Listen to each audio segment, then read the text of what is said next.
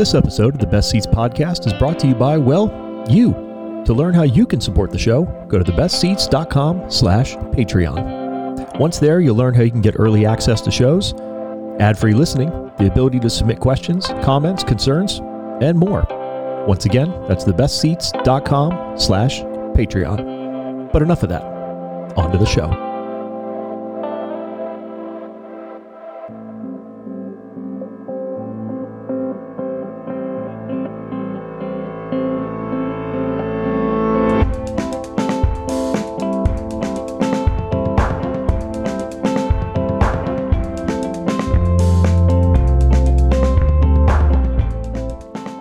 What's up, everybody? Hello and welcome to the first ever episode 77 of the Best Ceats podcast, the only podcast bringing you interviews with some of the most talented people in and around the hospitality community from Orange County, where these intros and outros and most of the episodes are recorded to the rest of Southern California and beyond each and every episode.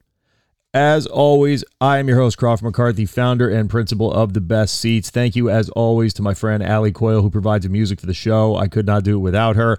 If you live here in Orange County, please go and support her at any of her family's three restaurants uh, Fable and Spirit over in Newport Beach, Wine Works for Everyone and Dublin 4 Gastropub. Those are both located over in Mission Viejo.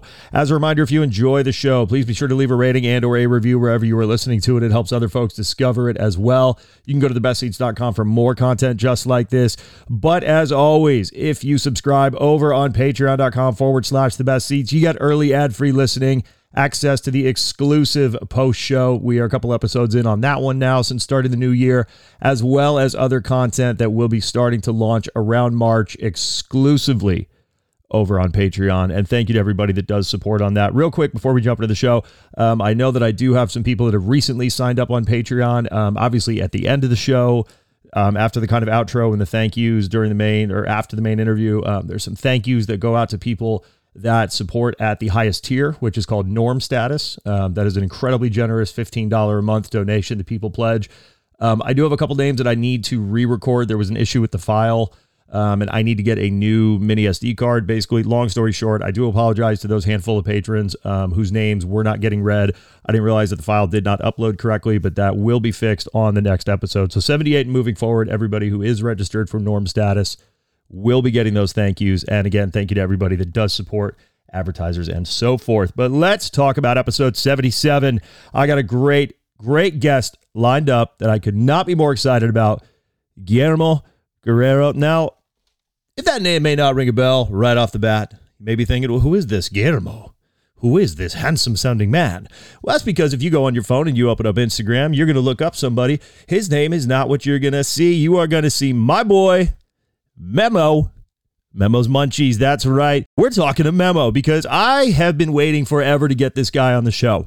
Now, if you've been listening for any time whatsoever, um, I sort of have a fraught relationship, but that may be an overly strong word, but I have mixed feelings on how influencers, kind of quote unquote, and I know that's a broad term, but bear with me, how food influencers are kind of a necessary evil and major part of and kind of and something that's absolutely required. All the good and the bad and everything in between that comes with food influencing media i've wanted to get a handle on it. I've wanted to get a deeper understanding of it. As somebody who is literally pot calling kettle black i'm over here making a hospitality podcast i wanted to understand and unpack that word I wanted to unpack it from somebody who does it from the more kind of traditional standpoint of content creation, but for somebody who it's not traditional because it changes every single day. Somebody who's really, really genuine. Um, somebody who doesn't appear to ever want to, didn't get into this for the money, although has found massive success. Somebody with a really good smile on their face, who no one really has a bad word to say about, somebody who would be willing to sit down and be candid and have a conversation and that is Memo. Um, again, I'm somebody who I could be considered an influencer. I prefer the term content creator. I think that's still a term that's graduating kind of to different levels each and every day as technology continues to emerge and people like various creators are supported on platforms just like this one of Patreon. So I think it's really important to understand what is a quote unquote influencer? And, and what is it not? And what could it be? And what should it be? And what are some of the preconceived notions both good and bad and everything that goes with it? Um, I'm incredibly, incredibly grateful for him for taking the time to sit down and really, really be honest um, about a lot of things. Um, and this is probably only part one. Truth be told, there was so much more that we could have recorded out of respect for everybody's time with these shows. Obviously, you know, 40 minutes on average is a lot to ask of you when it's a very busy time these days. And with the post show, um, we will be sitting down for a part two. We're trying to get that one scheduled now, so I don't have a firm date, and I apologize for that at the time of this recording. Uh, but there will be more to come. But this is an awesome, awesome episode. They're all awesome. I say that every single time. But I think that this is something that gets misunderstood, maybe gets misconstrued. And selfishly, it's something that I wanted to learn more about. So without further ado, um, let's sit down and talk to my man. I ain't calling you Guillermo, buddy. It is Memo of Memo's Munchies. I hope you enjoy. That's a fun one.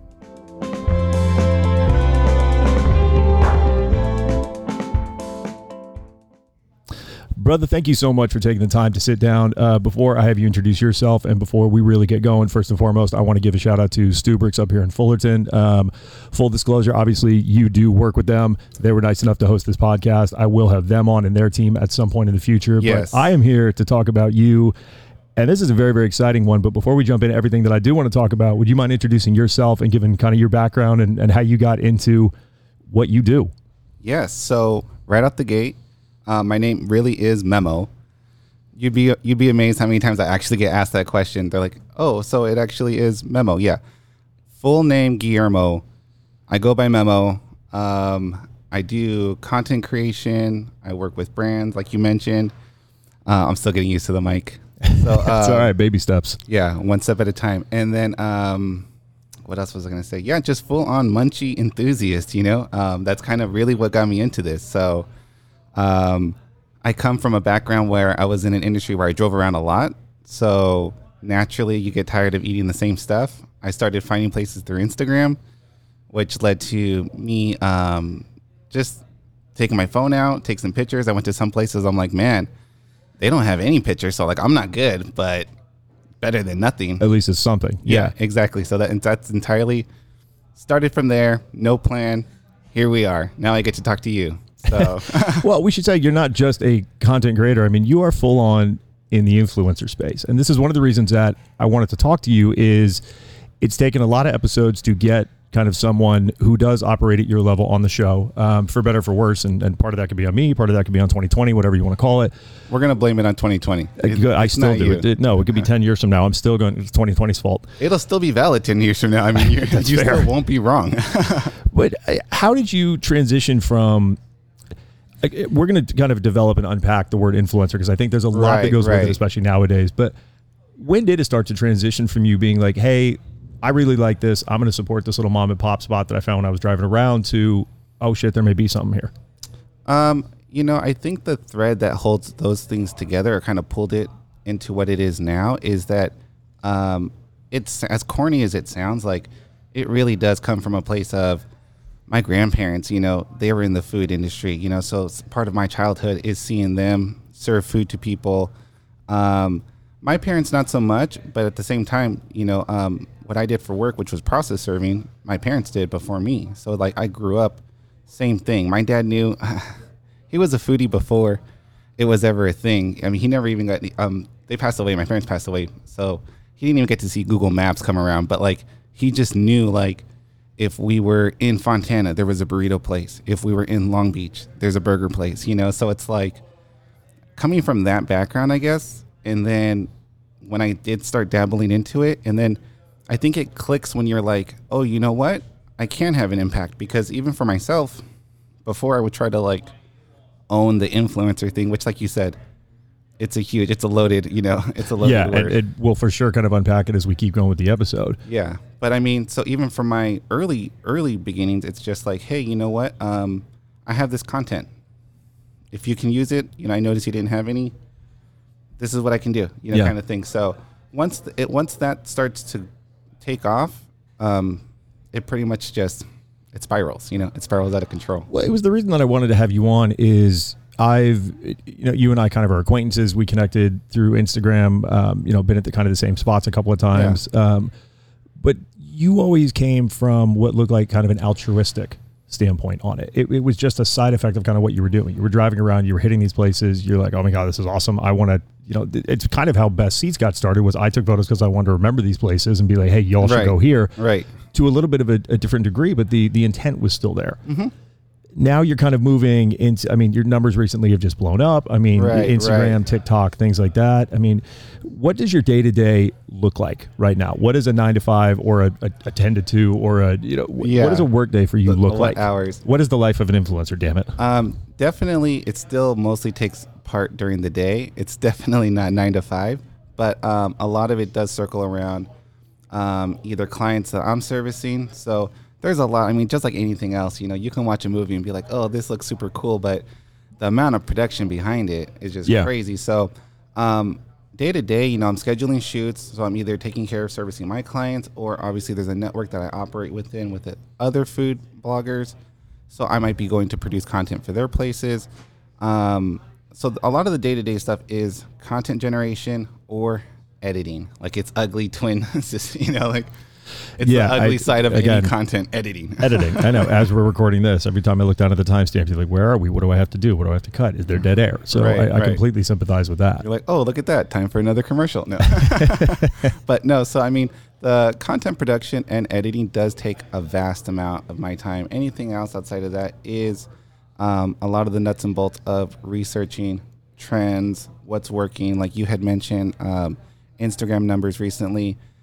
That, that's probably one of the platforms that you're seeing the most movement as far as it shifting on a fundamental level across all other social medias. You know, where you have YouTube that's like an institution, Instagram is basically rebuilding itself from the ground up. So Yeah. something like that, you have to be on top of it. And if you're not, you see so many people right now, their content just falls by the wayside because you're dealing with literally an entirely different machine, you know? So even that part of it, it's time consuming. It adds up. No doubt, and, I've I've taken my own umbrage kind of with the influencer market, but it is a big one and a vast one, and I think that there are big benefits to it. Um, some people call it kind of a necessary evil, the hospitality industry, but there are a lot of benefits that do come from it, as long as the the quote unquote kind of influencer people choose to work with has a good kind of heart and motive and things like that. There is a bit of a predatory side to it. Um, Yes. You know, the people that buy the followers, and all of a sudden you see somebody with eight posts and ten thousand followers saying, you know, DM to collab there is kind of that that dark side to it. How do you navigate keeping your brand and your name, uh, I guess for lack of a better term, clean? I mean, entirely just like any other industry, you're going to have people that are looking for the quickest way to the top. Yeah. You know, and so um, even something that I've maintained from early on, even with my page or just people I worked with or brands I worked with or anything like that, um, is maintaining that it's like, you know, if, for what I'm doing, like you said, you know, I came into this without any intention of really making something. So having the opportunities that I have or, or have, you know, um, currently, it's something that I'm still weighing it against. What am I going to do with this in the long term? You know, and it's like, trust me, anybody who says that they haven't had an urge to buy followers is lying to your face for sure. Um, because it's there, you know, the temptation is there. And so, but for what I want to do, and then same thing, now that I have transitioned into doing it full time or um, as a profession and stuff like that, I feel like I'm g- able now to leverage that integrity that, trust me, you know, uh, the apple looked good, you know, I wanted Yeah. a bite. But for what I'm doing now, completely worth it. I wouldn't have it any other way because now I have something where it's like, hey, if I'm going to represent you or I'm going to put you out there, I know it's going to real people. You know, I don't have Yeah, to worry 100%. about you asking for insights. Um, if you follow my page at all, you'll see that I post my insights, which not very common. No, that's a very, very rare thing, and credit where it's due. Um, and, and I do want to give credit where it's due because, like you said, a lot of work does go into this. Um, a lot of work goes into you know what I do. Obviously, it's a, it's a different kind of style, um, kind of the audio podcast versus the constant content creation, and, and both of which have their place and are completely respectable. And I have a so much respect for what you do because it's not just going to a restaurant, walking in, you know, while taking a selfie video and then taking a photo and leaving. There is more that goes into it. Can you can you kind of give like a general example and kind of a walkthrough of you know you mentioned a client and I guess for those that are kind of very confused about how this market works and it is an it's an ever evolving one. Right. How does a a content shoot go for you from kind of a client reaching out to when that post gets published? Oh yeah. So we'll break this down step by step. Okay. Um, And obviously share kind of whatever d- details you're comfortable with. But I am curious about the whole kind of A to Z. Right, right, right. So, um, one, it can happen either. Most likely, the brand will reach out. Okay.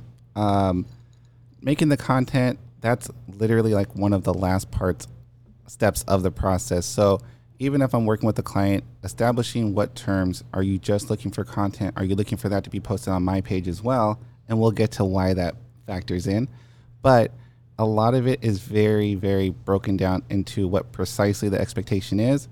And then the next stage of that is working out the ideas of executing it. So you might look at something like me pouring, um, I'll even go more recently.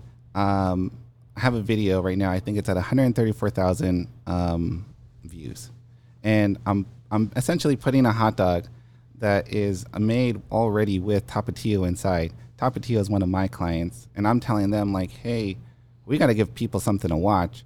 I'm gonna dunk this hot dog into a cup of full of Tapatio. That obviously gets you know I, tossed I around. love Tapatio Oh. and I love hot dogs. So I'm already on You're board. And I know the exact video you're talking about. I may or may not have bookmarked it. You're walking away. You're walking out here with the bottle. I got you.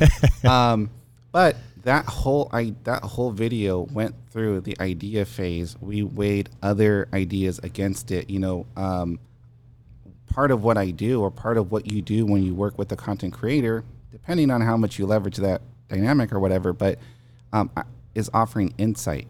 So a lot of the application that I'm able to bring to a brand is me saying like, "Hey, I've looked at so many videos that have done well. I've looked at my own insights to see what people have responded to, and this is what I'm bringing to you as far as how we can inject your brand into that idea."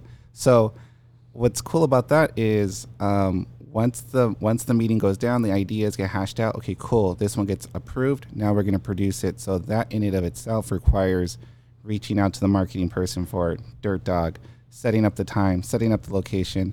I'm showing up. I'll, I'll show a video later so you can see it, but there's lights, there's cameras, there's I have a gimbal, so there's equipment.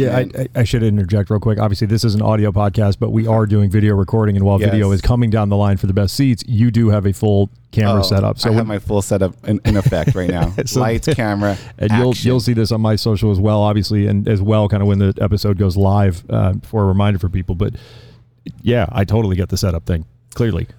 And I mean, um, this is stuff, and same thing. You know, when you're when you're planning out uh, the production of the content, it's important to know by the time you get to the shoot, am I going to shoot something for your guys' channel, and then I have to, if you want me to post it on mine, I have to then also produce my content as Yeah. well. So in most cases, obviously, it'll piggyback on each other, but in the event that it doesn't, it still has to be planned, produced. So um, there's a lot. That, that's probably most of the technical side. You shoot the content, and then there's editing. And for anybody who doesn't know, that involves staring at a screen for hours um, because you're just trying to reduce. You know, I'm I'm condensing minutes and minutes of content down to seconds. You Yeah. know, so And God forbid you're doing a reel on Instagram and it crashes. Instagram, Mm-hmm. fix that. good luck. Yeah, exactly. I mean, and that's just that's just one little speck of you know the annoyances that you deal with. But I mean, the show must go on, right? Yeah. So, um, all that at the end of the day, um, even with reels now, you're looking at a, a piece of content that's ten seconds or less. You know, for as, as far as um, getting maximum views. Yeah. Um, it's just long form is not getting played out as much. They're pushing reels.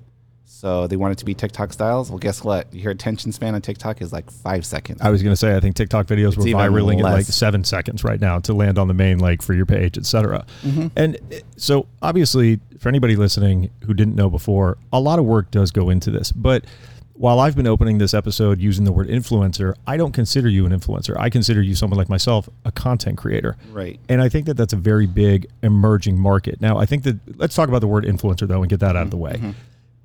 It's become a bit of a dirty word, especially when kind of foodie can be involved because that's kind of gotten diluted itself a little bit. Everybody's a foodie, Um, right? right? Everybody's a foodie. I mean, Everybody and literally their mom at this point. Yeah, I don't remember who wrote the article. It might have been on. I don't remember which magazine, and I apologize. I'll, I'll you can write in and tell me what I got wrong. But they wrote about the history of the word foodie. Oh, it was on uh, Punch, uh, Punch.com, which is, if you don't know, is a drinks publication. They were writing about the history of the word foodie Oh, and why there's not one for drinks culture. But they broke down where That's the term true. foodie came from and things like that. Yeah. And it was very interesting to think about it now. If you like food at all, you're a foodie. So what does it really mean? So Right. As an adjective, like how. yeah, know, and as somebody who is making a living off this, how do you react when you see you know new accounts pop up all the time and and kind of the you know DM to collab is kind of the the famous one you see Oh, in the I bio. know, I mean, right? how do you how do you kind of fight I think I the took that out of my bio. I think I was like, no, actually, don't DM me to collab. Email me. but like you mentioned, the technology moves so quick. How do you stay ahead of it? I mean, staying ahead of it is just an aspect of doing this as a profession, you know. So, I mean, I think anybody who is worth, you know, having it included in their title should have that being a bulk of what they're working on is staying relevant, finding out what the trends are, Yeah, staying on top of the technology. And like I said, I mean, I'm researching articles, r- speculating what Instagram's doing. I'm weighing that against what I'm noticing. And then guess what? Lo and behold, the CEO comes out and says, We're not a picture app anymore.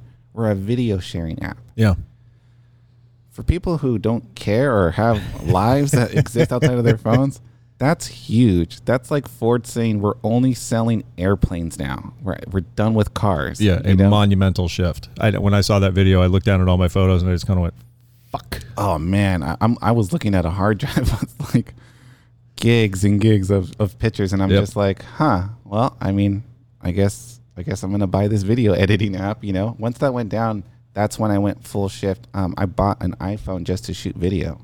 Yeah, and you, I've seen that more and more. I'm looking into getting a second one. I, I shout out to an app if you haven't used it called Filmic Pro. That's what I use on my iPhone. You can shoot cinematic if Oh. you don't have it. Like there's so many tools and tips, and it seems like every day there's something new. And you know, it's editing software for TikToks, and Oh, I mean, it it's just wild. it's there's a wide range and i think you know zooming out to what you're saying about being a foodie i think um, at a certain point the equipment comes into play because at the end of the day um, i know you had mentioned it like i don't i don't keep track of new foodies coming out anymore or whatever and even before when it when it and i did notice people doing it i was like here's the thing um, in, in in the market that we exist in free is free is always going to be free quality work. You know, free is always going to be free. Yeah. So I don't have to worry about somebody saying, "Oh, well, so and so will do it for free." Well, cool. Have them do it. Yeah. You know, like, but if you're talking to me, then I'm assuming you have some amount of respect for the quality of work that I produce or my audience or any literally any factor. Um, and so that's how I feel like you go down that road of establishing yourself as far as like, hey, yes, we're all foodies if you love food. I'm not going to take that away from anybody. And, and it's a, a larger part of the world I exist in. Yeah, hundred percent. But I'm not going to honor somebody reaching out and saying, hey, we're going to give you a free sandwich to come out and post. And it's like, Like, have you seen the price of I gas? have a That's breakfast three of your sandwich. sandwiches. Yeah, I have a breakfast sandwich video right now. It's at 1.6 million views, and it's like that's because I love AM Smash. You know, and damn right. A shout out to them. They rock. Uh, they're honestly like people like that is is is literally the dream people to kind of like go go down, love their food, produce a piece of content, and then it hit is Mhm. like that's the best feeling in the world, dude. Yeah. Like I mean, I do a lot of drugs, and that's still like one of the better feelings I can say because not a dime. Like I mean, like they, they, they give me a sandwich, obviously, but like I pay for them as well, you know. Like, Yeah. um, but I'm not I'm not like, hey, that's five hundred dollars. Oh, by the way, it hit over a million. So, you know, if you ha- you know what I'm saying, like, No, 100%. And it, it's one of the things that I respect about you. And, and there's other, obviously um, other people that operate kind of in the same space and sphere with that kind of, I mentioned it earlier, altruistic mind, you know, that kind of vision for it of supporting the little guy. And it is one of the things I think that you know, your demographic professionally hits very, very well. When I was doing freelance writing, a lot of what you see and still see is, you know, the major, the four stars, the, you know, the Michelin star, the big ones, the, you know, the, the five star dining. right. But then you have that middle, you know, you have that middle ground which kind of operates kind of in the gray. Maybe they have a PR firm, maybe they just have Right. a dish that's popular. or it's trendy, or Exactly. they put flaming hots. They find a new way to shove it in somebody's mouth. but I don't have an SD card big enough to record my thoughts on the flaming hot trend. Um, But there's very much, like you said, like an AM Smash or you know a local burrito place or a local burger place or like a Mm-hmm. Right. food truck. Like you know, I had the guys from Hammerburger on. Shout out to them. Oh, Freaking right. love what they do. There's an effort that you put out to support. Not the little guy, but yeah, kind of the little guy, like that that mom and pop place that Yeah, people may I- not know. and that's and I feel like that's part of just um, my brand. You know what I'm saying? I think that's part of just how I guess paying almost like homage to the thing that got me almost like into doing this more. Like I tell people all the time, um, when I first started my page, I, I did it out of just like being tired of physically telling people in person, like, hey, you have to go try Howlin' Ray's. Because Howlin' Ray's, when they had first come out, before it was, I mean, their, their location has always been popular, but before it like hit mega, mega popularity, um, I was telling people in person one by one, I was just like, hey, I was in downtown LA in Chinatown. You wouldn't believe it. They're making Nashville hot chicken. I like things spicy anyways, Yeah. obviously.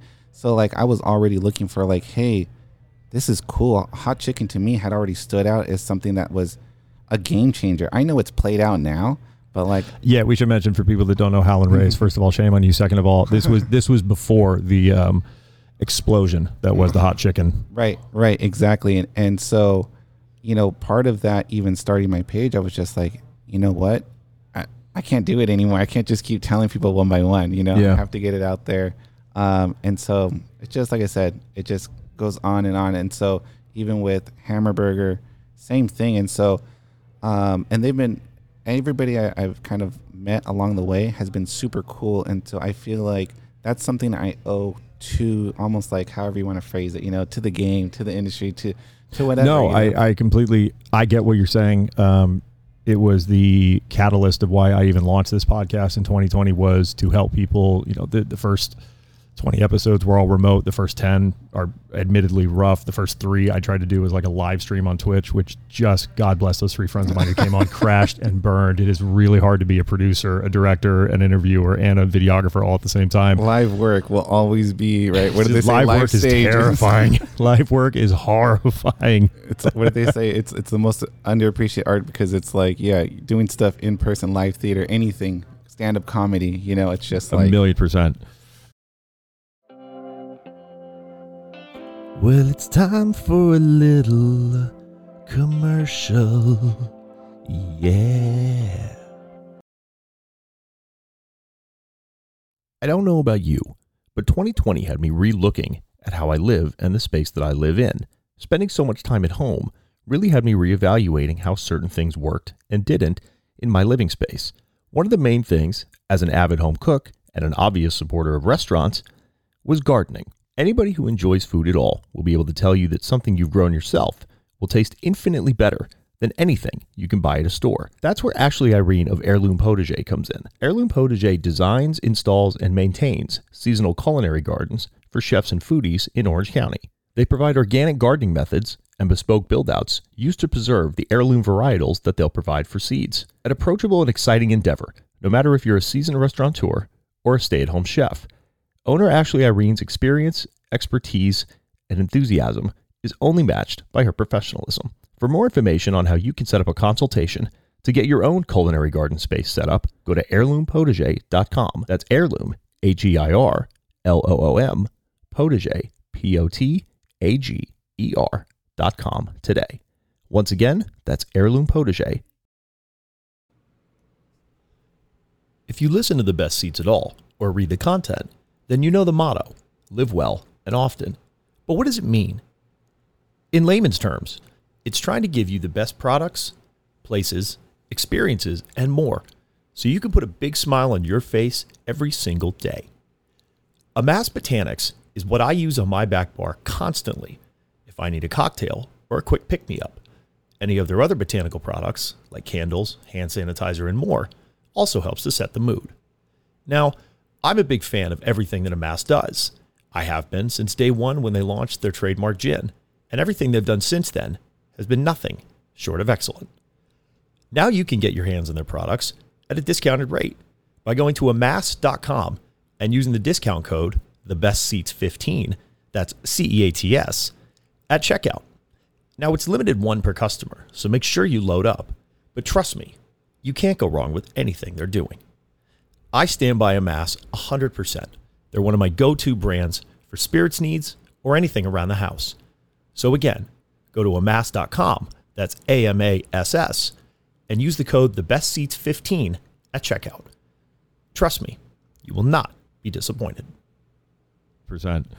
Um, I, I want to ask. I mean, we're even though we're still dealing with it based on headlines. Um, I do want to ask about the elephant in the room of 2020 and kind of COVID and those shutdowns oh, yeah, and post COVID. Yeah. One of the things that I noticed and watched um, that was a little heartbreaking was you saw um, a lot of kind of the major, you know, quote unquote content creators, influencers, foodies, kind of in the game. When everything got shut down, all of a sudden we're kind of radio silent.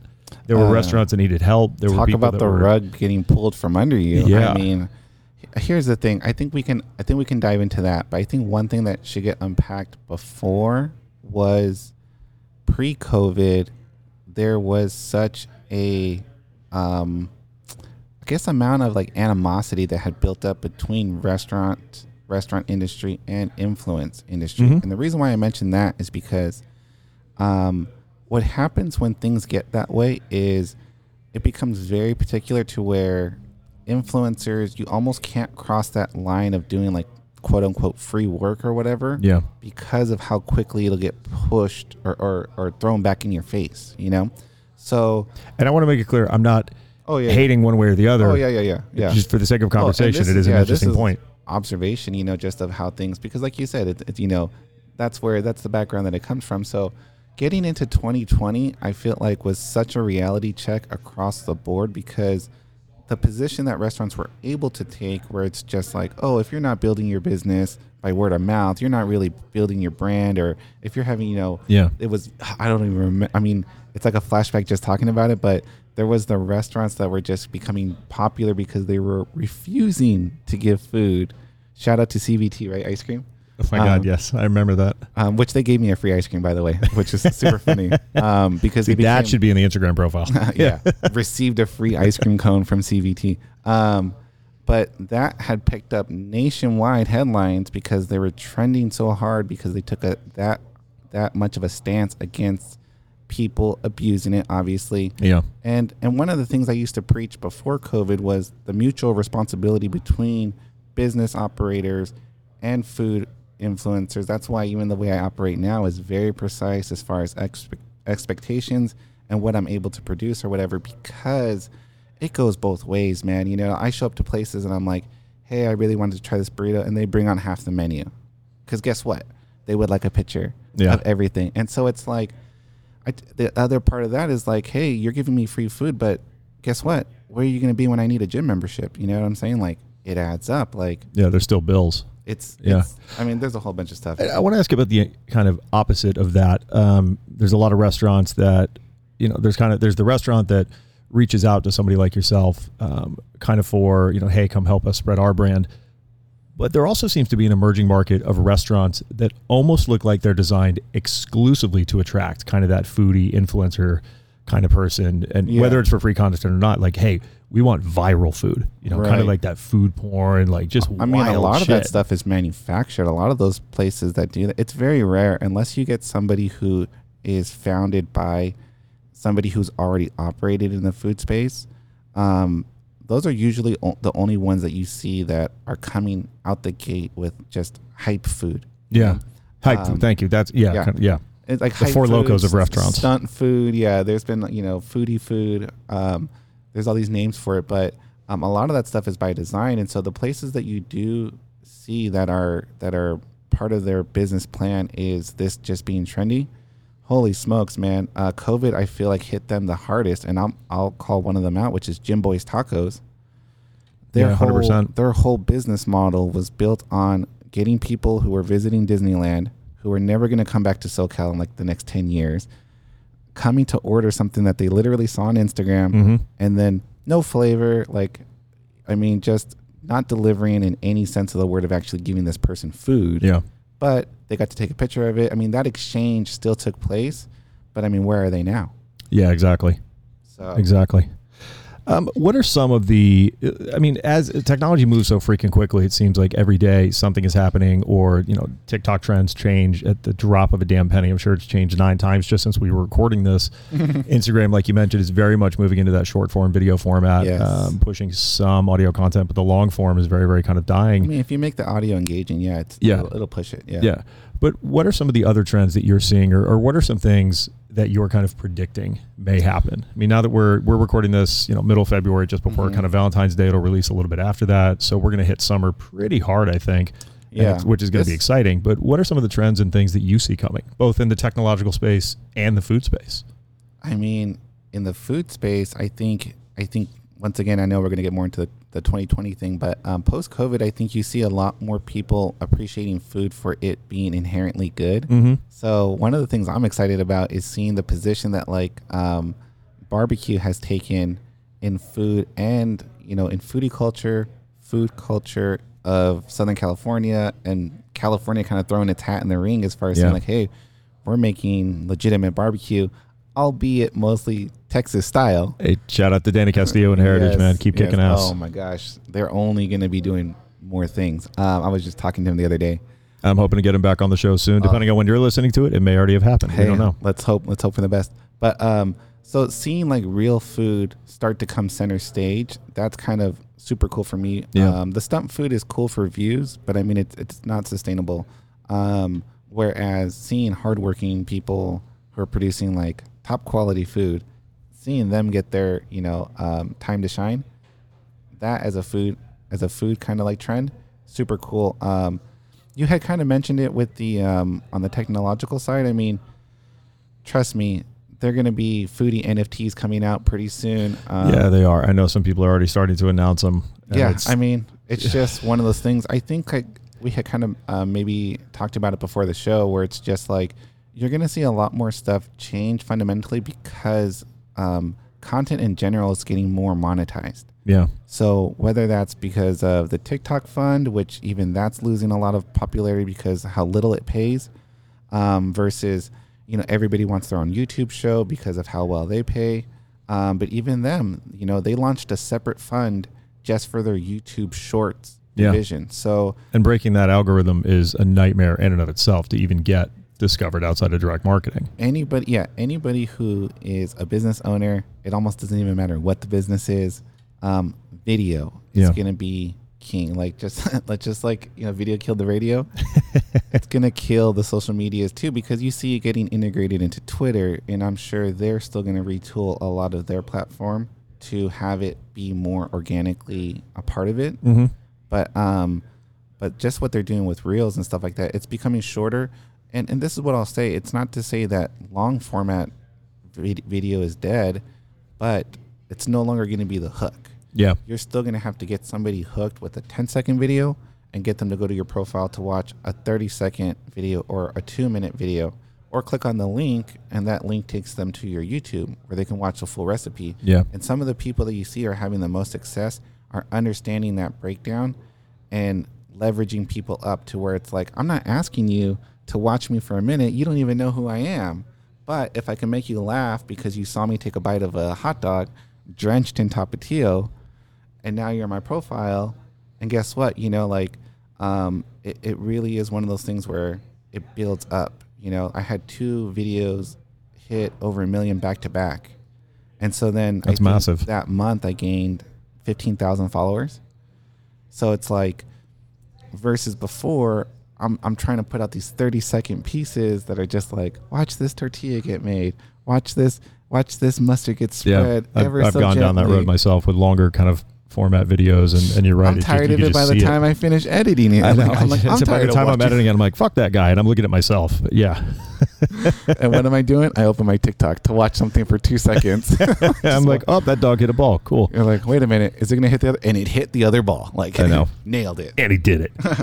Um, there was one last question that I did want to ask. I don't want to linger on 2020 too long. It's it's been long enough behind us, but there is one thing related to your profession that I do want to ask Mm-hmm. about. And this was a time when restaurants had no money, uh, magazines closed because they had no advertising money. Right. So it goes without saying that they probably didn't have a lot of content creator money, ad, you know, things like that. Was there any obligation from kind of people who operate in your space to do, like you said, I know, and I, I understand and respect that doing free content all of a Oh, sudden right, now right, it's been established. Right. But was there any sense of, of kind of responsibility to maybe do free content I and lend a hand? I and not from you specifically. No, just, yeah, yeah. Speaking in general, and like I'm not putting words in anybody's mouth, and you know anything spe- specifically, Mhm. I'll comment on myself. But um, in general, I think it threw everybody for a loop because it wasn't just the amount of like people not having payment. It was the fact that like every aspect of creating this content was shut down from the fr- just from the sense of places didn't have staff Yeah. or places were not letting people in, you know, unless you were vaccinated. And then there was before the vaccine came out, remember, it was just it was bare bones. So I mean, as much as everybody has their own right to kind of like personally decide how much they want to donate as far as time and resources and you know,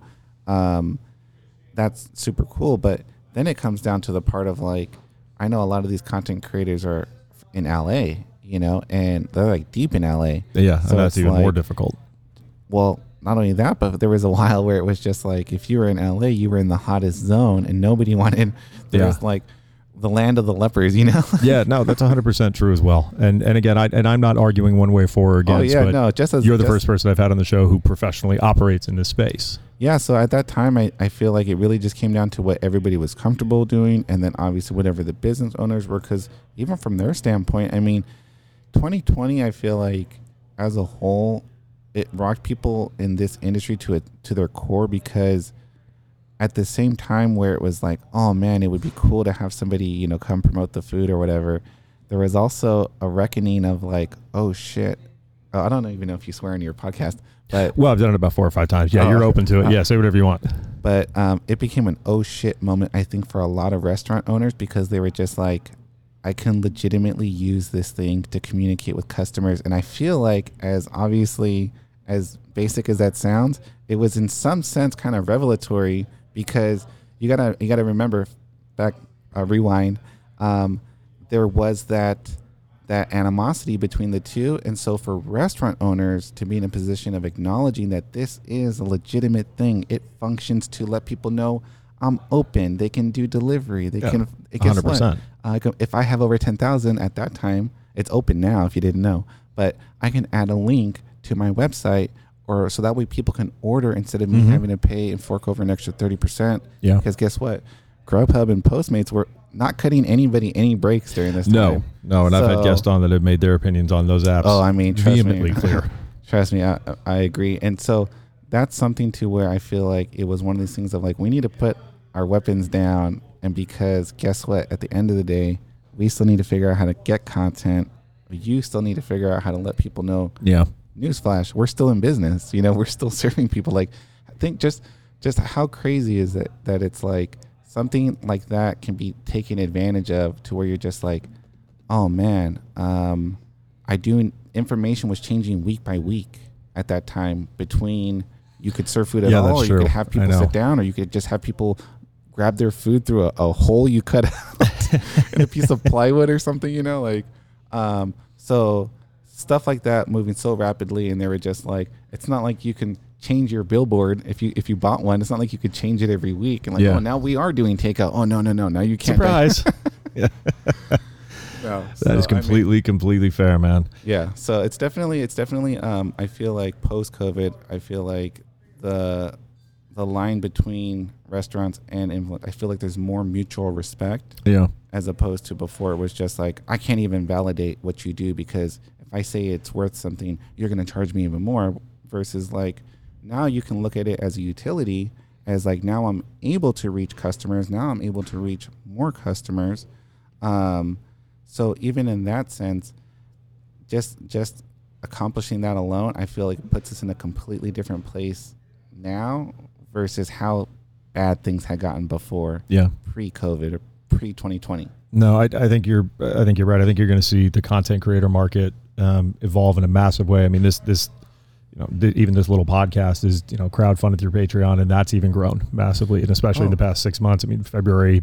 Well, I should say January. We're recording this in February. January was the best month to date. So I mean, it just keeps growing. and trust me, you know, going back to what you had mentioned earlier, where it's like, if you're trying to find a place in this space, you know, um, the time is always going to be now, you know, because um, no matter how many people are doing it, and as much of a cliche as it sounds like, um, my page didn't really start doing better until I started doing memo style content and like my style of humor, or like it or not, you know what I'm saying? Like, trust me, you could, it doesn't take long to go through the comments. You'll see them. Like, why do you blink so much? What's wrong with your eyes? You know, like, God, there's nothing like the comment section on the internet. and, and I'm just like, I love it. Bring it on because the more you know, um, the more they don't understand, almost like the better I'm doing. yeah. Well, brother, I appreciate what you do. Uh, we're going to wrap up this episode and we will come back and Thank record you. the Patreon exclusive post show. But if people want to reach out and find you, not that they should have a hard time doing it, apparently, with those, that Um, many millions of You'd views. be surprised how many millions of people don't know I exist. well, if people want to reach out and follow you and see what you do, where can they do that at? Across the board, I'm at Memo's Munchies, I've been able to secure Twitter, YouTube, uh, TikTok, and of course, Instagram is the main one. That's the hub, the, all these spokes. Yep. I love it, Roll brother. around. Awesome. Well, we are going to come back for a Patreon exclusive post show. Obviously, for anybody listening on free feeds, you can go to patreon.com forward slash the best ceats and listen. But, brother, I appreciate what you do. Thank you. Um, Thank you for having me. Love the style. This has been a lot of fun. Yes, I'll get you that bottle of Tapatio right now. Thanks, man.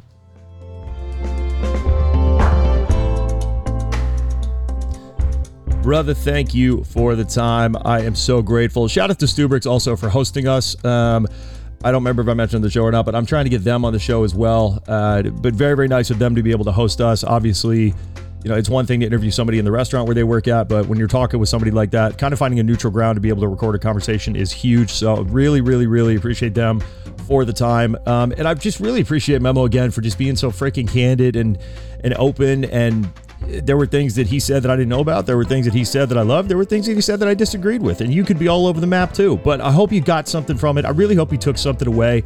Um, as somebody who is trying to make a living and pay my bills as a content creator in this space. Um, I really identify a lot with a lot of the things that he said, um, and I hope that you did too. And I hope that you will go out and continue to support creators that make stuff that you like.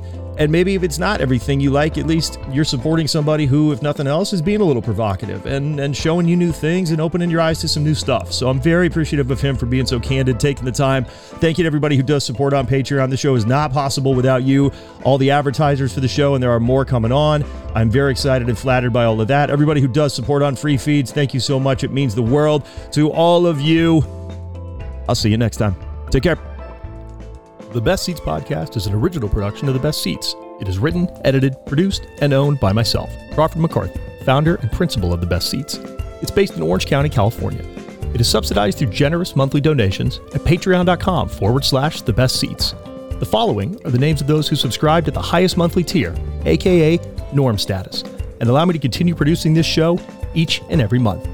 As a thank you for their continued support, here are the names. Cheryl McCarthy, Serena Warino, George Pavlov, Eric Lutz, Pizza Guy 92, Paige Reardon, Loco Lipo, Tim Falk, Orito No Rito, Sarah Hines, Jay Baker, Tim Swine. Thank you for your support.